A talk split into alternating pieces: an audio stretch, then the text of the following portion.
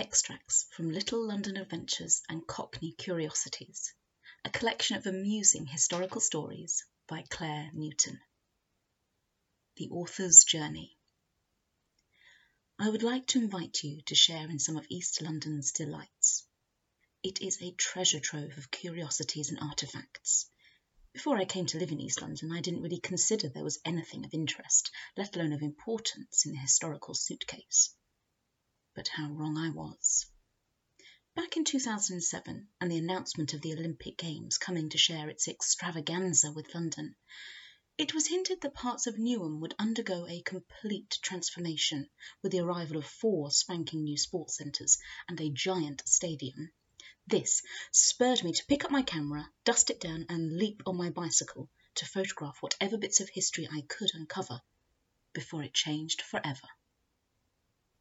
Although I'm not a historian, nor known at school for enjoying the inevitable weekly history lesson, I was nevertheless intrigued by the number of sixteenth century maps of the City of London that threw themselves at me on the computer, each one longing to offer me little clues if I looked hard enough at their pictograms that symbolised something or other.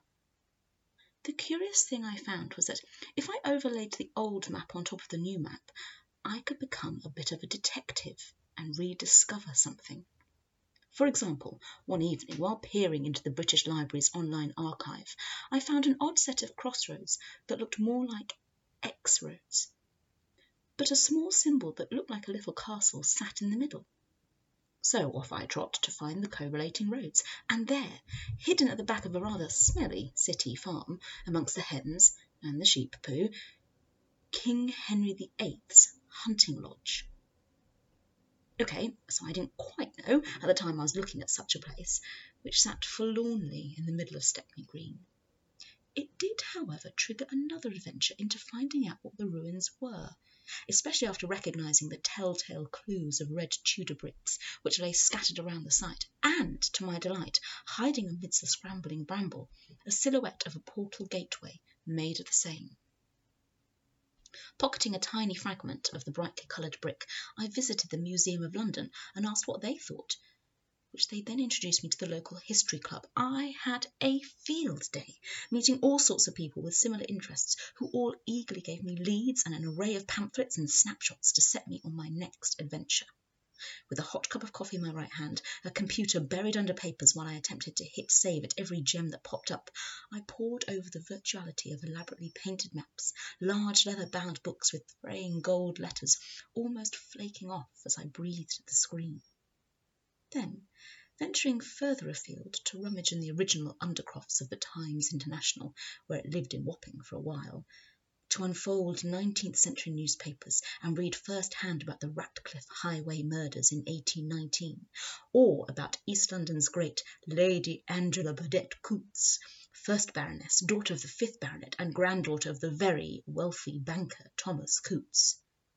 Do you recognise the name? Oh, yes, the bank still lives on. Angela was known as the richest heiress in England after the banker left his entire fortune to her. But instead of spending this fortune on an ephemeral lifestyle, Angela put the money to do some great things in a poverty stricken London, becoming an extraordinary Victorian philanthropist guided by Charles Dickens. So, after gathering all the nuggets of fascinating facts I could track down for the first book, I went around crafting some beautiful photographs of the area. Not taken as a touristy note to aid a memoir, but really bring an appetizing twist to haunt you or the reader instead. Here are some of the curious stories I uncovered. The reason behind the rhyme. Edmund Spenser (1552 1599) was an infamous English poet. A sense of wit and irony struck a chord with the Tudor Queen Elizabeth I. Born in East Smithfield, London, Spenser published his first epic poem, the Faerie Queene, that can be read on several levels of allegory, including his praise for Elizabeth herself. She was so delighted with this intellectual entertainment that she invited Edmund to court and offered him a life pension of fifty pounds a year for his entertainments. Hungrily the Queen ordered additional poems. There's a story that the Queen told her Lord High Treasurer, William Cecil, to pay hundred pounds for an additional and special poem for her birthday. Was an unspeakable amount of money for the sixteenth century, when an average labourer earned two pounds a year. The Treasurer, not unreasonably, fumed at the prospect of handing over such an outrageous wage to a mere poet, to which the Queen replied, "Then give him what is reason, i.e., give him what you imagine is the right amount." "Nothing," thought the Treasurer, Lord Cecil. So, without receiving his due payment, when it was time to recite the newly written poem, Spenser gave the Queen his gratitudes. I was promised on a time to have a reason for my rhyme. From that time unto the season, I received nor rhyme nor reason. The Queen immediately ordered her treasurer to pay Spenser the original one hundred pounds.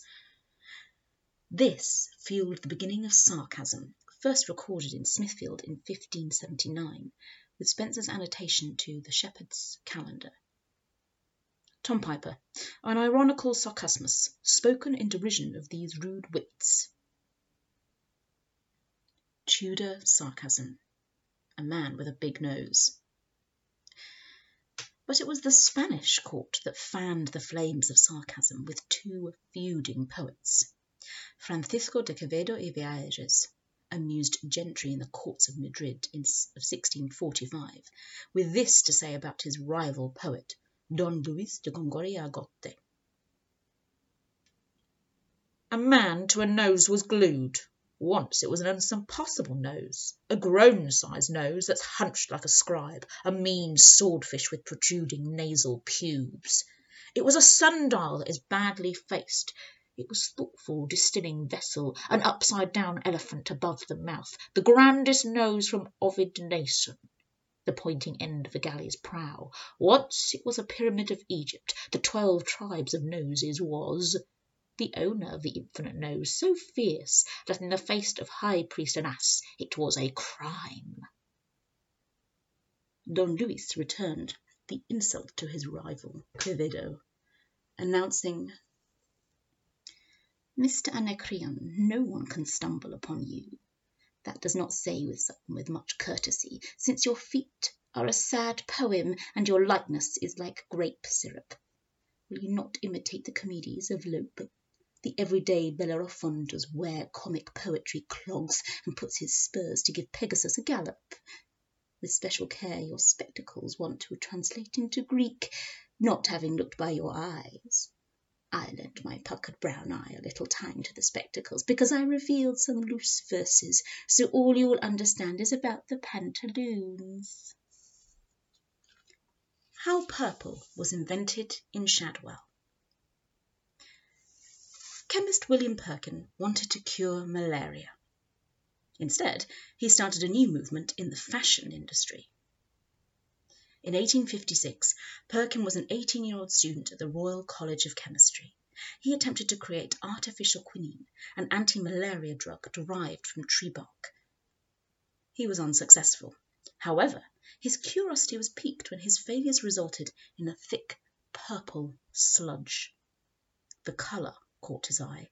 The sludge, made with a carbon rich tar distilled from coal, took on a unique shade of purple, a very popular colour in the fashion world at the time. Perkin was able to isolate the compound producing the colour, which he named mauve. Perkin had created the first ever synthetic dye. Perkin dropped out of school, and his father, George, used his entire life savings to build a factory that produced mauve coloured items. Within a few years the family became extremely wealthy. Perkin's dye was quite vibrant and didn't fade or wash out, but that's not the only good thing that came from Perkin's new colour. Mauve helped kick-start a chemistry revolution. Experiments from other labs soon resulted in thousands of useful carbon compounds, such as an artificial quinine. Shadwell lies at the end of a rainbow. In 1856 it transcended its dank and slimy sounding name with the birth of a dazzling colour. Aniline dyes, invented just off of Cable Street, stormed onto the market bringing clothes and homes as never before.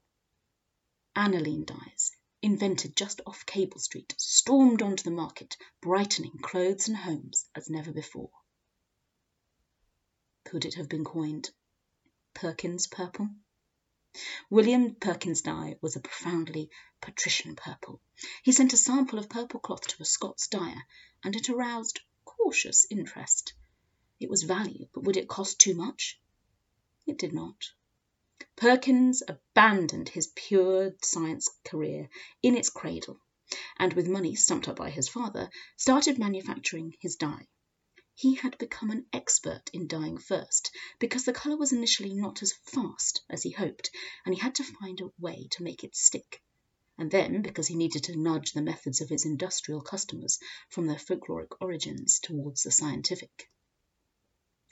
In 1858 he opened his colour factory appropriately in Greenford. Greenford now has the William Perkin High School, and its uniform, we are pleased to report, is purple. At this point Perkin had another stroke of luck. Purple had come into fashion. The Empress Eugenie was wearing purple in 1857, and everyone wanted it. Once only Roman emperors wore purple, extracted from sea snails in the Near East. In fact, purple was so exclusive that for centuries our own noble lords had to make do with crimson. But now Perkin had learnt how to turn oddment of soils, rocks, and dirt into man-made dyes.